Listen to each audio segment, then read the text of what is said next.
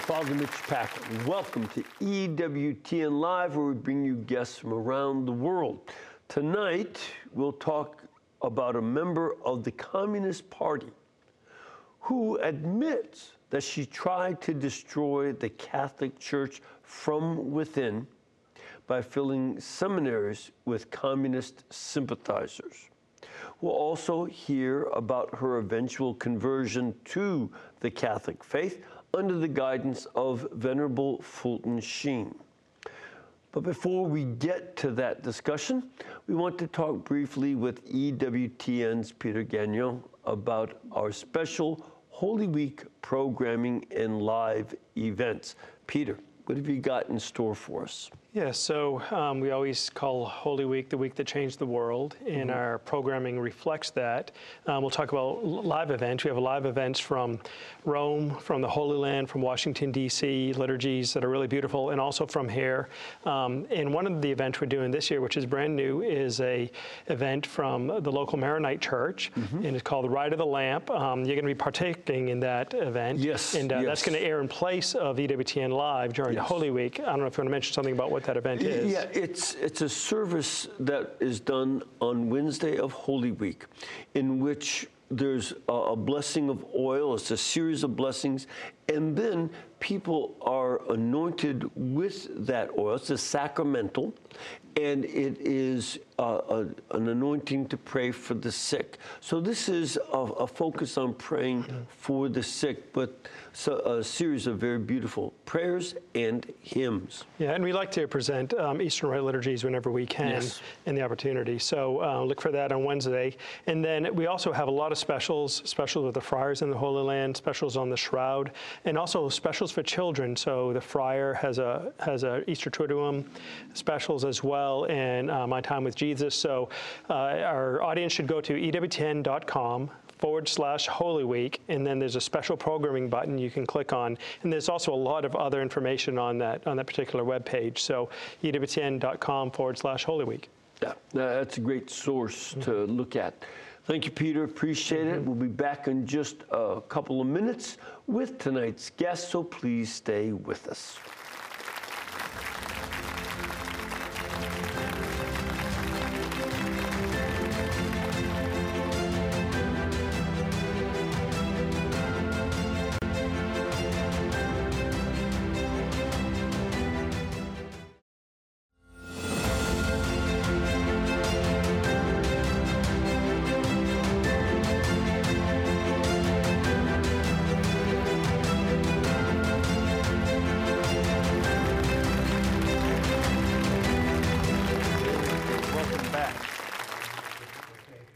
Our guest tonight is one half of a team of authors and researchers who have probed the depths of a fascinating story of a woman born Catholic but turned communist and who allegedly helped over a thousand communist sympathizers to infiltrate Catholic seminaries. Here to tell us more about her life of subversion and the eventual reignition of her conscience that led her back to her Catholic faith is the co author of a book entitled The Devil and Bella Dodd One Woman's Struggle Against Communism and Her Redemption. So please welcome the executive director of the Institute for Faith and Freedom and political science professor at Grove City College, Dr. Paul Kengor. Dr. Kengor, welcome. It's so good to have you with us again. Thank you. It's great to be with you, Father Mitch. Thank you very much. Uh, just so our audience knows, I think there's a little bit of a delay uh, between us, so that sometimes our response will just be okay, a little right. slower. So that's just so folks understand. Um, one of the things I want to start off with uh, you already presented a book about the devil and Karl Marx. And that's different than the devil and Bella Dodd. What, why is it the devil and Bella Dodd? Well, it's a, it's a good question. And the, the first book, The Devil and Karl Marx, so that had been through Tan Books, and uh, they were they were wondering if there could be a follow up along that same theme. And I said, well, there's only one story of the devil and Karl Marx, and in Marx's case, Marx had this really kind of chilling fascination with the devil, which he wrote about mm-hmm. in poems. He wrote some some really rather chilling poems. He he had he had a favorite quote, Father Mitch, from from Goethe's uh, from Goethe's Faust. It was the Mephistopheles character, the demon, devil character, and that is everything that exists deserves to perish. Now, if, if somebody asks you or I if we have a favorite quote, we might give them a scripture verse, a quote from a saint, uh, be not afraid, something like that. But with Marx, it, it, was this quote from the Mephistopheles character in Goethe's Faust, right? Everything that exists deserves to perish. Yes. So, so Marx had this real dark side, and he maintained that his entire life, his entire career, through the ideology, the publishing of the Communist Manifesto in 1848, all the way until his death in 1883. A very unhappy death, a very miserable death. Uh, you know, right up until the time that, that his partner Engels quoted Darwin in the eulogy for, for Marx at, at, at, his funeral.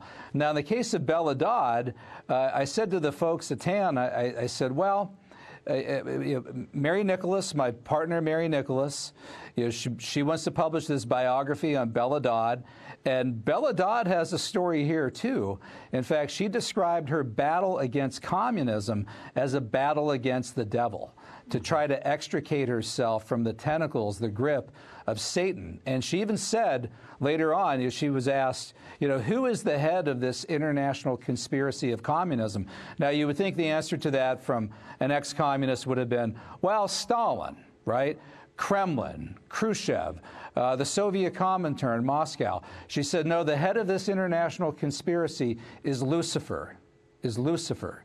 So, so you know, for her, this was a battle against what, what her church, the Roman Catholic Church in the encyclical Divini Redemptoris in 1937, called the satanic scourge of communism.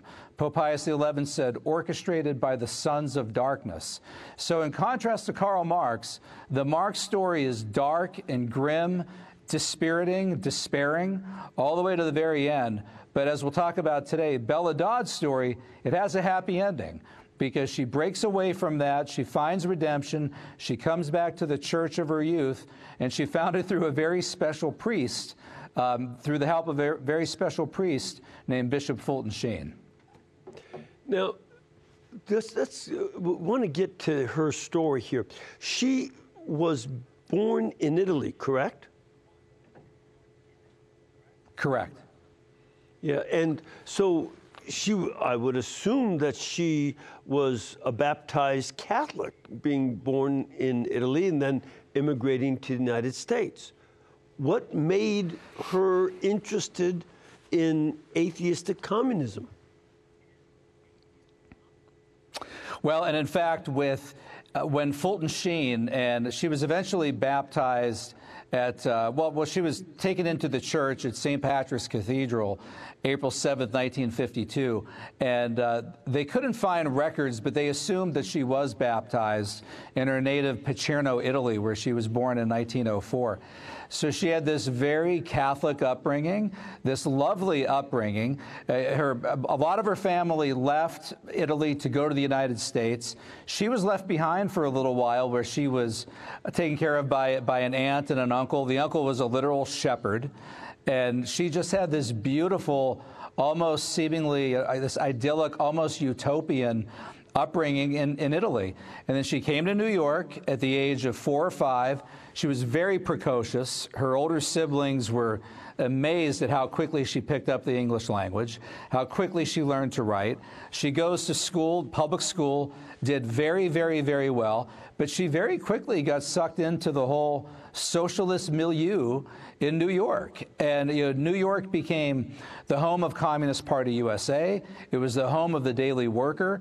We quote in the book a 1948 FBI document that noted that of the roughly 60,000 people in the United States who were members of the Communist Party, uh, half of them, half of them were from New York City alone.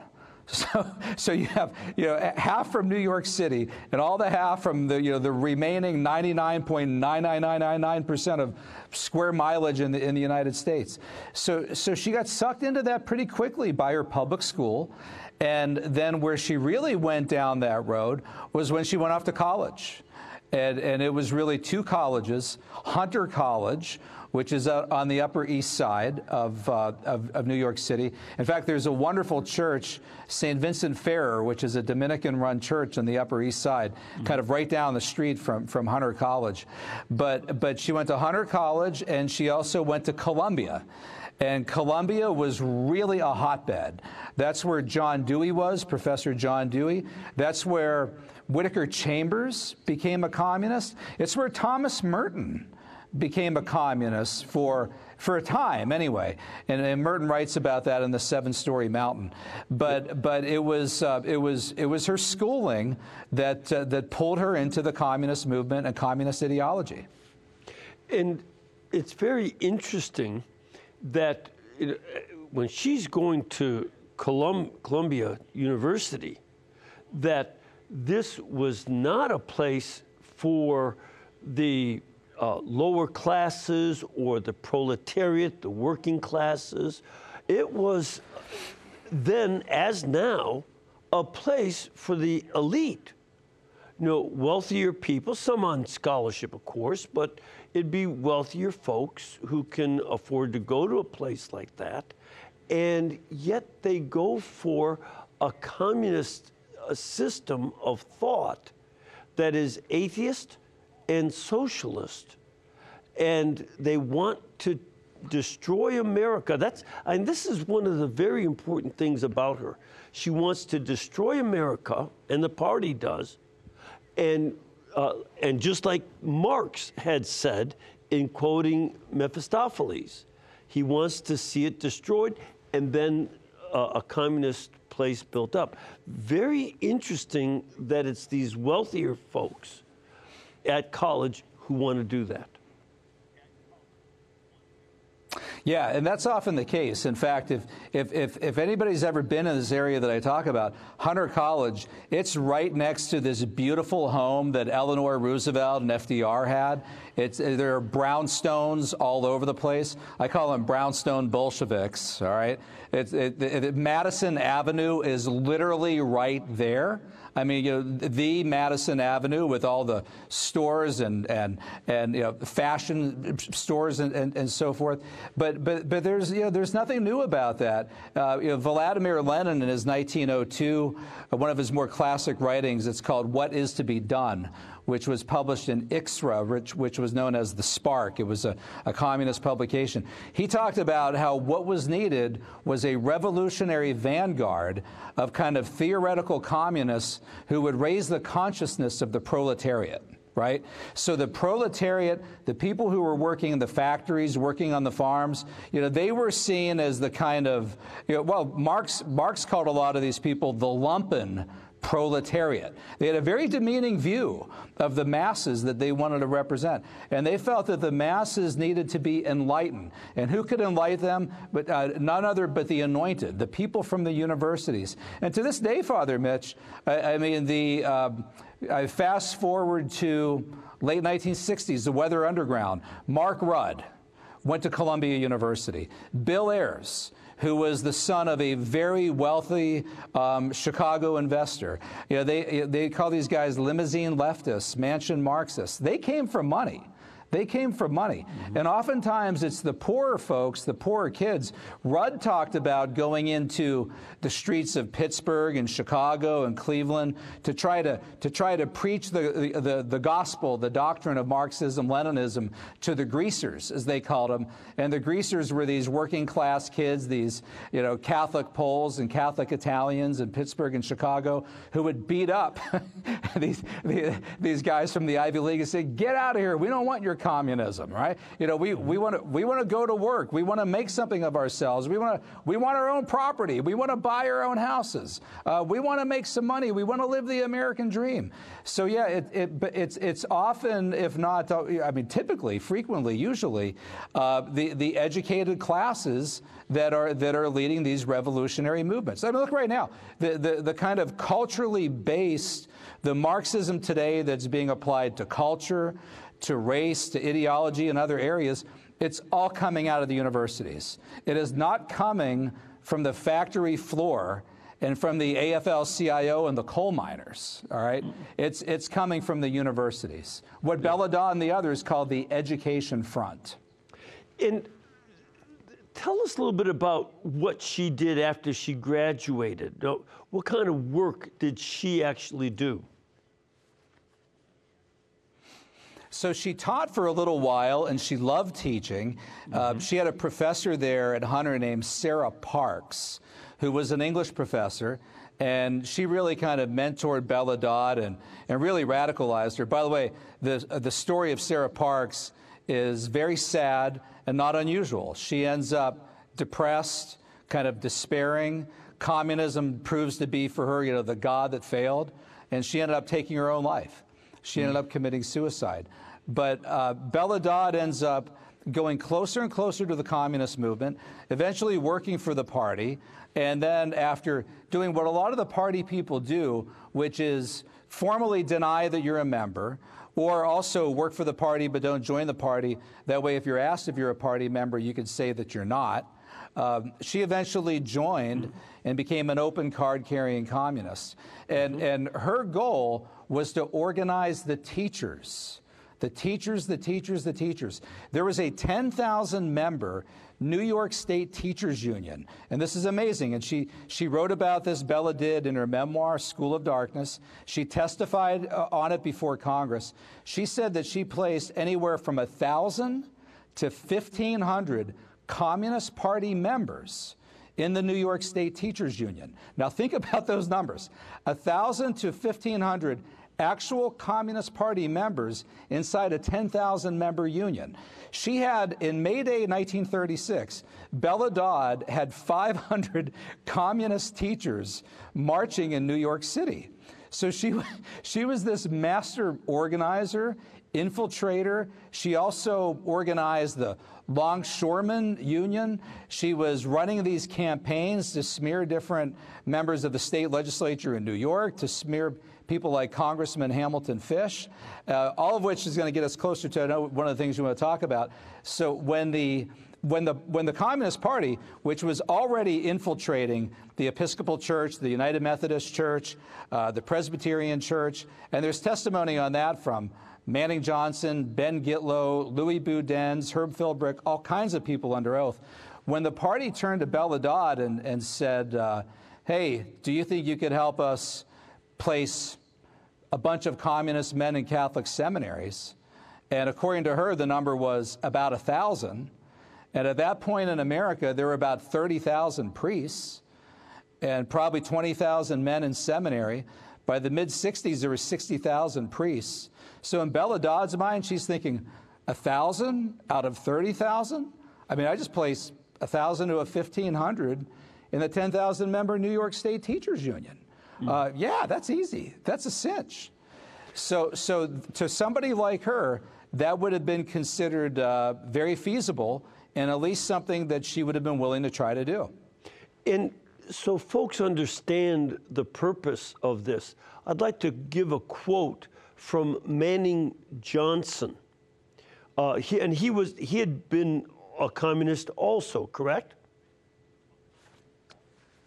Correct. Yeah, he was a, a leading um, African American communist. He's really a hero of mine. I mean, there should be There should be a book, a documentary film done on this guy. And he was. Uh, it, it, one of the things that really got to him about the communist movement was he, he clung to his faith, his Baptist faith. And as he knew, you know, you couldn't be, and the party told them this, you know, you could not be a religious person, a Christian, and be a member of the Communist Party. So as his faith was one of the things that really um, prompted him to, to leave the party for good. But I And know the quote. he- Go ahead. This is yeah, a great he- quote that you're going to share. He gave testimony before the House of Representatives Committee on Un-American Activities in 1953, and I quote, "It is an axiom in the communist organization strategy that if an infiltrated body has 1% Communist Party members and 9% Communist Party sympathizers, with well rehearsed plans of action, they can effectively control the remaining 90%. This was her strategy, right. correct? That's exactly right. And Bella Dodd said the same thing. And I've talked to people about the infiltration, the alleged infiltration of the priesthood, and, and they say, a thousand communist men and Catholic seminaries. And I, I said, look, look, look. You try to place a thousand. If you get only a hundred through, that's a success. you, you, you know you're not going to get a thousand through, especially, I mean, they had an easier time with um, Protestant seminaries.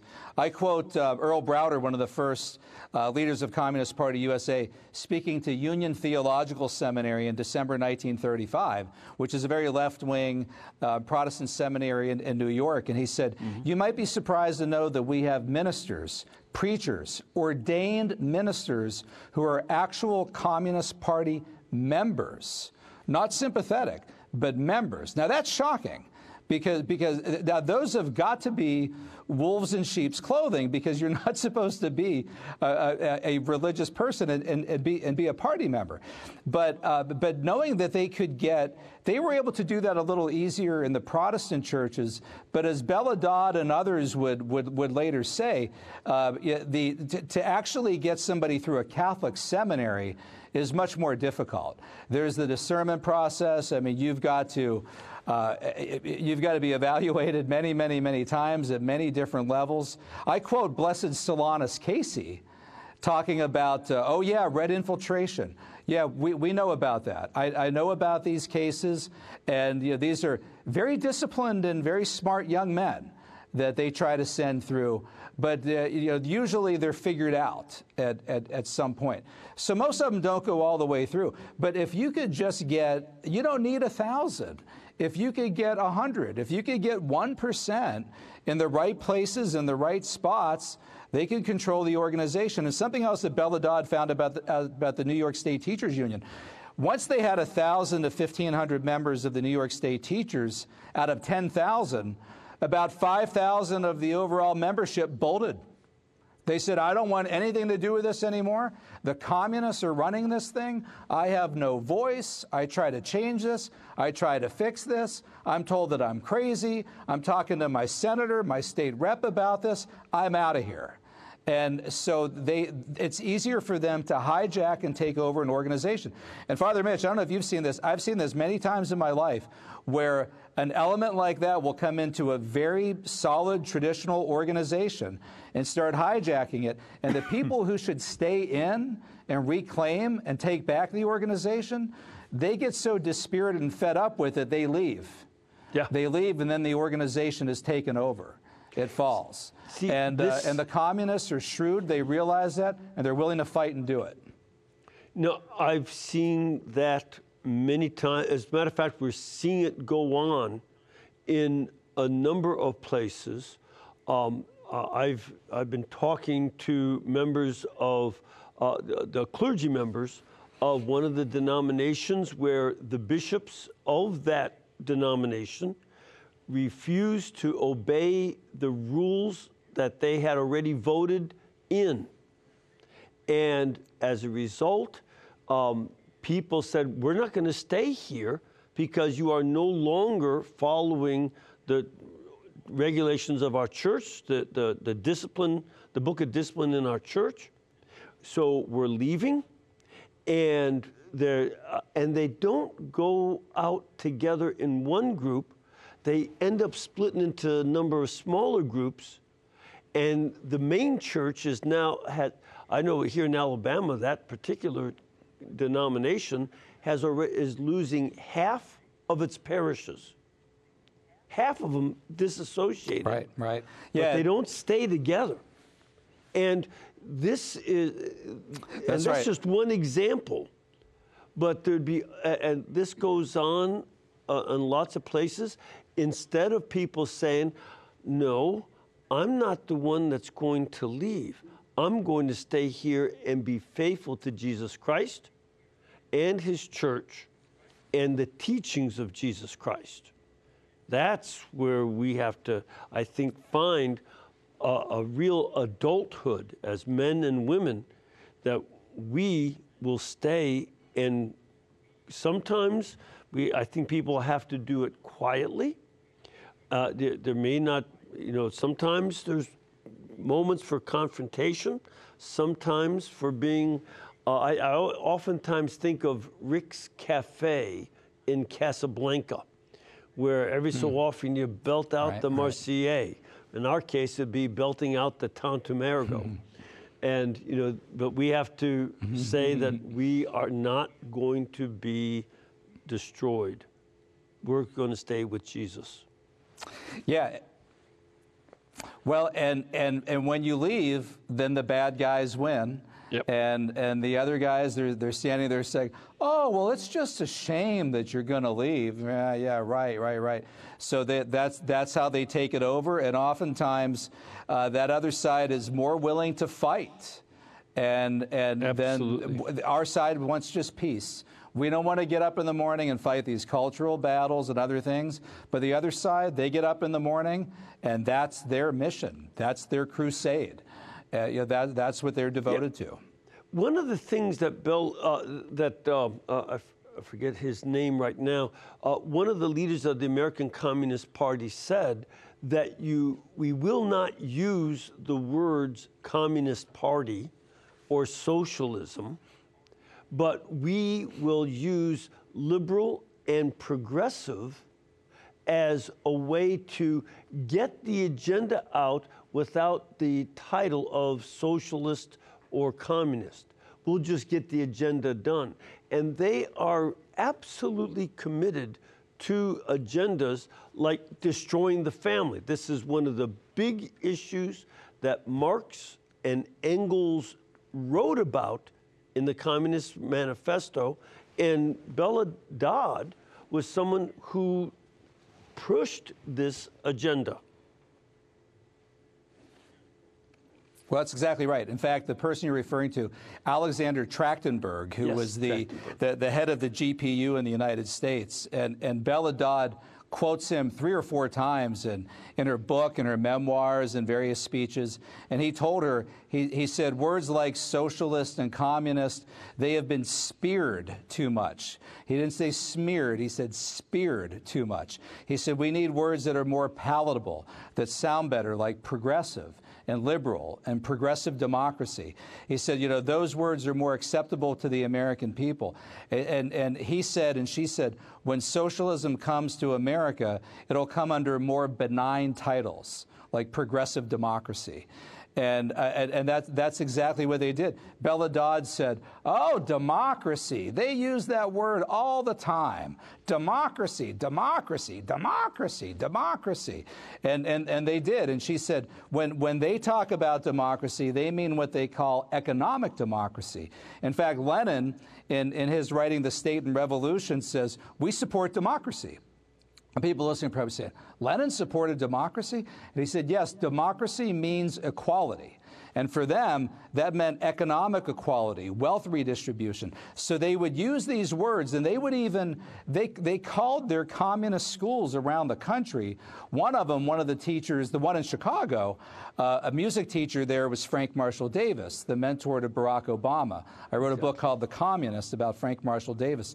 These schools were called the Lincoln Schools the, the Lincoln schools, right? Lincoln was a, was a Marxist. The, the, the International Brigade that went to Spain to fight on the side of uh, the communists during the Civil War called themselves the Abraham Lincoln Brigade. When, when they changed the name of Bella's school, the communist school in, in, in New York, they called it the Jefferson School the Jefferson School, all right? So, the, and they would ide- identify all the time with the American founding fathers. Oh, yeah, we're just like the founders. They were revolutionaries. So are we. So, so they would hide. They were very deceptive, terribly, terribly deceptive. They were, they were, they were not honest about these labels. Now, one thing they were quite open about, as, as you said, Father Mitch, the family, right? The war on the family. And in the Communist Manifesto, Marx and Engels rail against what they call the bourgeois, the bourgeois claptrap. They call it the disgusting bourgeois claptrap about the hallowed correlation between parent and child. So, so they, they, they thought, you know, this is not a hallowed, our, our church teaches the relationship between parent and child is hallowed, right? You know that that's not claptrap. That, you know this this is special, but but they they tried to separate parents from children. Point 10 in the Communist Manifesto called for free education for all children in public schools. And one of the things that, that uh, you're probably going to ask me this that really turns Bella Dodd against the party was she said that she longed for children. She ached for children. She came from a big Italian family, and she said, The comrades dissuaded me. They did not want me to have children. Whittaker Chambers talked about when he and his wife, when, when she got pregnant, he was going to do the communist thing and, and have an abortion, tell her to have an abortion. Alger Hiss, uh, who Whittaker Chambers exposed, his wife, Priscilla Hiss, never had a child because her first, first pregnancy with Alger Hiss, she had an abortion and it must have damaged her fertility. Yeah. So communists were doing abortion. One of the first things the Bolsheviks did in Russia in 1920 was fully legalized abortion. Yeah. So they were way ahead of everybody in the West in this regard. And that attack on the family, sanctity of human life, it really affected Bella Dodd. Yeah. Uh, Paul, I'm afraid that we have to take a break. Uh, but we will come back in just a couple minutes, so we ask everyone to stay with us and we continue on with this conversation.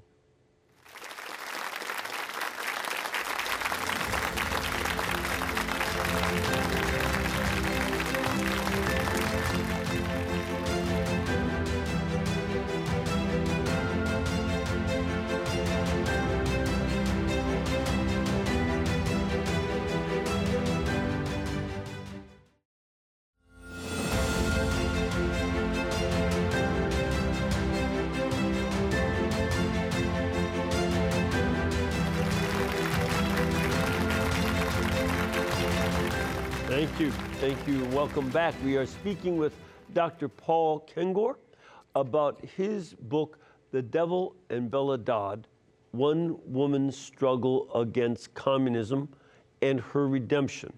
And this was written by Mary A. Nicholas and Dr. Paul Kengor. You can get a copy of this book by going to EWTNRC.com. That's our religious catalog website. And there it is item number 3193. Okay? So, Paul, let's, I'd like to get to a couple things more about Bella, and this is uh, a fascinating uh, subject. But we, I'd like to get to a caller that we have uh, from New York, uh, Harry. Harry, are you there? I certainly am. Hello, Father Mitch and Paul. Thank you. Good to have you. Uh, what's your Hi. question for uh, Dr. Kengor? My question is thanks to your EWTN video, The Sheep in um, Wolf's Clothing, I heard about Bella Dodd. So I'm so happy to hear that hear you talking about her again tonight. My question is, in the last 50 years, did they ever trace the seminarians that she infiltrated into the seminaries into the sexual problems of the church and the financial problems? Were they have a trace to that?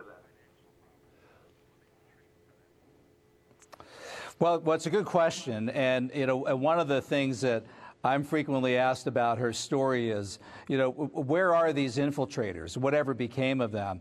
Now, she told, Bella Dodd told Alice von Hildebrand and Dietrich von Hildebrand. Now, Alice was on EWTN forever, right, Father Mitch? Oh, she, I she interviewed died, her many um, times. January 2022. Yeah. Yeah, yeah. And, and she told a number of other people that, um, that there were four cardinals in the, in the church, and this would have been in the 60s, that were um, at, at, least on their side, pro communist or communist sympathizers. And that's not to say that those four had come up through the ranks of that alleged infiltration of the seminaries. But, uh, but, but I think generally you can, you can see some of the, the results of that infiltration, maybe and just a sort of a general influence of some of those ideas and doctrines like liberation theology, right, in, in the 70s and in, and in the 1980s. So I think one of the more difficult things about this whole issue, and it frustrates people, even researchers like myself and, and, Mary, and Mary Nicholas, is you really want to know who were these guys? Who are they? Give us some names. Who are these people? And, and now a key part of this, Bella Dodd said, and she told this to Alice, and uh, my co author, Mary Nicholas, interview, interviewed Alice for the book. Um, Fulton Sheen had forbidden, had forbidden Bella Dodd to name names. He, he told her, he said, this is, this is scandalous. You know, this is really bad, and I don't see anything good in naming names. And she said to him, she, she, said, she said, Bishop Sheen, I feel like I should enter the most penitential order on the planet and spend the rest of my life on my knees making reparation for my sins. And he said, No, but this is what I want you to do. I command you to go out and tell the world about the dangers of communism. I don't want you naming names, right? But, but warn the world of the dangers of communism. And this was something, incidentally, that Pope Pius XI and XII both told Sheen as well. They said, with your American audience, with Life is Worth Living, your television show, your radio broadcast, you know, go out, learn about communism, learn it up and get down, go tell the world about it. He wrote books like Communism and the Conscience of the West, um, which, by the way, we just reissued at TAN. It was published in 1948. Uh, Peace of Soul, uh, all kinds of other books where, um, where he sought to teach the world about communism. So I'm sorry, it's a little bit of a, of a long a- answer to your question, but that was the route that Bella ended up taking and being a, um, a very courageous witness. I think kind of like a female Whittaker Chambers. Mm-hmm. Uh, she is really a great story that Catholics should know about. Yeah, I, I think that that's right. And uh, I would just add this too. Uh, you know, we EWTN is expanding into a number of other countries one of which is Poland. And so we have EWTN Polska. And there, the, so the most popular materials that have been translated from English to Polish, they do their own Polish broadcasting, but the most popular translations from English are Archbishop Sheen's programs, Life is Worth Living. Hmm because they lived under communism. They know exactly what he's talking about. They recognize it, they lived it, they suffered under it, and they said, that man is telling the truth. And this is a very important thing. Yeah. Go ahead. And he had he had such brilliant insights. He you know yes. he he found Marx phrases from Marx like communism begins where atheism begins. And that's a phrase that a lot of people from Marx that a lot of people didn't know about. They know about religion as the opiate of the masses and so right. forth. The heart of heartless condi- the soul of soulless conditions, heart of a heartless world. And Sheen had clever phrases like uh, Christians should take heart in the fact that uh, Christ's tomb is empty, but Lenin's tomb is not. And, and he talked about how communism represented the mystical body of, of the serpent, of the Antichrist. So he talked in this, this very strong language, but he understood it so well. He exactly. really knew this, and few could articulate it as uh, eloquently as Fulton Sheen. He was brilliant. Yep. And I would change uh, uh, the statement of Marx. When you look at the way so many of our progressive politicians are legalizing drugs, I would now say that they are making opiates the opium of the people. Can I show, uh, let me show a little you, clip? you know, you know uh, Go ahead. What, what she, she, Sheen said that um, he, he said communism is, is, the, is the opiate of the intellectuals. Yes. And, and there was also another writer named Raymond, Raymond Aron who, who uh, wrote, wrote a book about the, the opium of the intellectuals, and that was communism, Marxism, Leninism. And at this point, they want to make drugs and sex into the opiate of the people so they can manipulate them better. I'd like to show a clip from Archbishop Fulton Sheen. So let's take a look at that real quickly.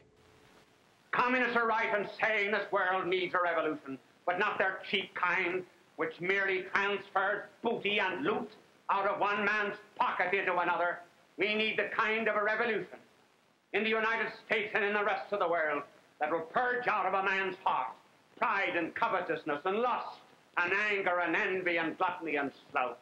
In other words, the true battle against communism begins within the heart of every single American. It means the recovery of our own great tradition, of our belief in God, of an affirmation in politics and in economic life, and among our politicians, of the things that are right and true before God. Then we need not fear communism, for if God is with us, then who can be against us? God love you. And you see that that Yeah. battle is on right now. That, you know, trying to keep God and his commandments out of public discourse is a battle that continues to go on. And whether they're communists or not, it serves the same purpose. Now, Paul, let me take uh, another questioner we have in our studio audience, if you don't mind. So, Sure. uh, sir, where are you from? From uh, Newark, Delaware, Father. Great, good to have you. And what is your question?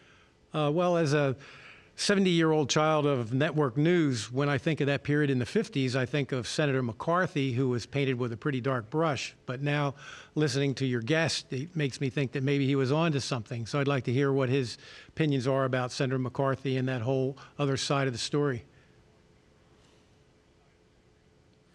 Yeah, so, so Senator McCarthy, uh, look, he, he may have, uh, his methods might have been questionable and he might have exaggerated and engaged in some hyperbole. And, you know, we, we know all of that. That's the common take on him. But, uh, but in his assertions that there were communists throughout the U.S. government at every level, from you know Congress to the White House to the different departments. It's very, very true, and not just people like Alger Hiss, but people like uh, Harold Hal Ware at the Department of Agriculture under FDR, Harry Dexter White at the Treasury Department, um, Harry Hopkins, who some people think is, is Agent 19 in the Venona Papers. Uh, that's people debate that, but at the very least, Harry Hopkins, who was so close to, to FDR and Eleanor Roosevelt that he actually lived at the White House, actually slept at the White House, he was at the very least duped. So uh, you know, McCarthy McCarthy knew what was going on, and and and and people like. Um, our first Catholic president, John F. Kennedy, the Kennedy family was very close to Joe McCarthy. Uh, RFK worked for McCarthy, uh, admired McCarthy. When McCarthy died, RFK gave the, his entire office the, the, rest of the day off, flew out to Wisconsin, and literally wept at his, at his tomb at his gravesite. McCarthy's, uh, Joe McCarthy is the godfather to RFK's oldest daughter. RFK had 10 or 11 kids. His oldest daughter, uh, Joe McCarthy, was, was the godfather. McCarthy dated one of the Kennedy girls. He used to hang out at Hyannisport with the Kennedy family. And so it's no coincidence here that you know, he too was a strong um, Catholic anti communism. And his Catholicism was a big part of that. And, and I think, too, that, that if, if there wasn't McCarthy, uh, these folks would have found their McCarthy in somebody else. And you just go back, they were attacking Martin Dies, the, the Texas Democrat of the Dies Committee. They were attacking Hamilton Fish, the Republican from New York. That's who Bella Dodd went after. They were attacking Woodrow Wilson's Attorney General, Alexander Mitchell Palmer, the fighting Quaker. Google Alexander Mitchell Palmer, and it says that he orchestrated the first Red Scare in the United States. So, so no matter who it is that's going after these guys, you know, it's a paranoid, red, red under every bed, over the top. Uh, so they, they said it about McCarthy. They said it about all the others. Uh, it, it's, um, it, it's, it, it's, it's not the full picture. Now, one of the things that, uh, uh thank you for that, by the way. Um, one of the things that we see how she promoted communism. What led to her conversion and to being kicked out of the Communist Party? So she really she found out, Father Mitch, just about all the lies, all the deception, all these different things weighed on her, and she she sought to get out of the party. And anybody who tried to get out of the party, they called them Judas goats. That's what the party called them Judas goats, stool pigeons, betrayers. They wanted to expel you. They wanted to kick. This was like an excommunication. So we open the book in chapter one where Bella Dodd is at her apartment and she gets a call from an Associated Press reporter. And the reporter says, um, Dr. Dodd, this is the Associated Press. We have a statement from the party saying that you've been expelled. It says that you are um, anti Semitic, anti Negro, anti Puerto Rican, right?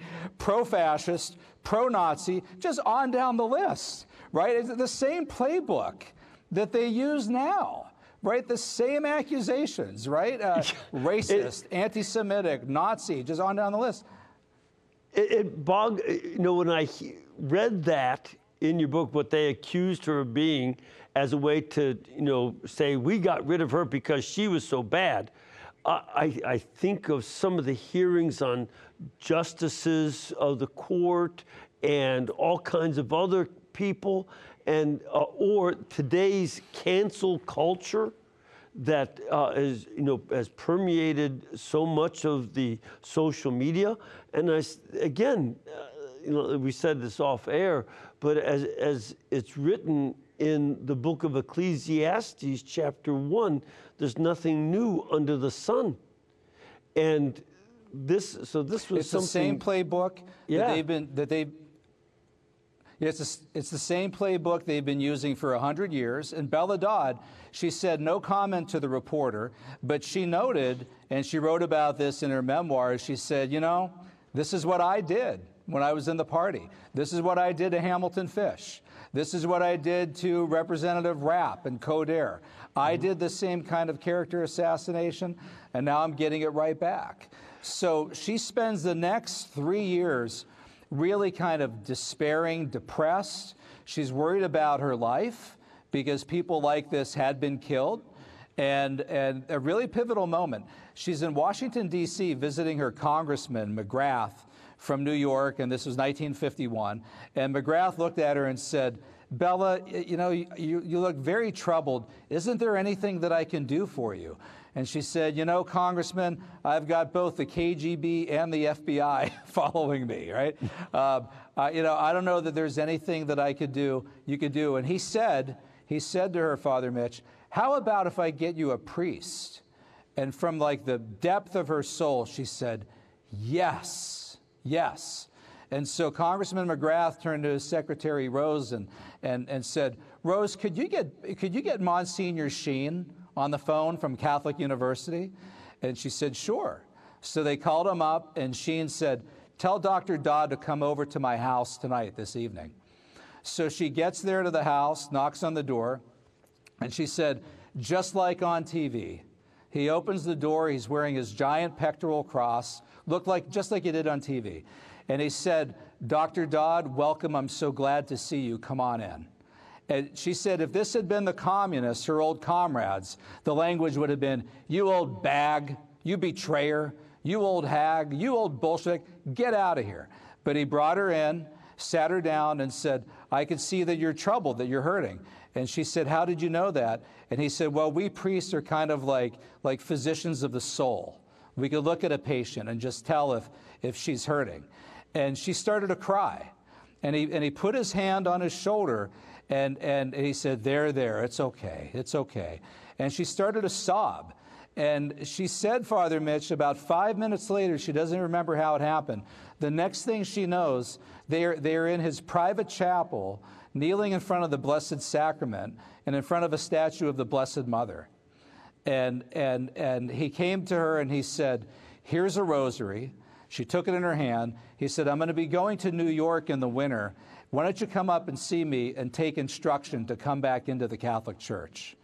And she said she clutched that rosary all the way back to New York, and that's what she did. She, she took instruction in the winter of 51, 52, and she came into the church on April 7, 1952, at St. Patrick's Cathedral.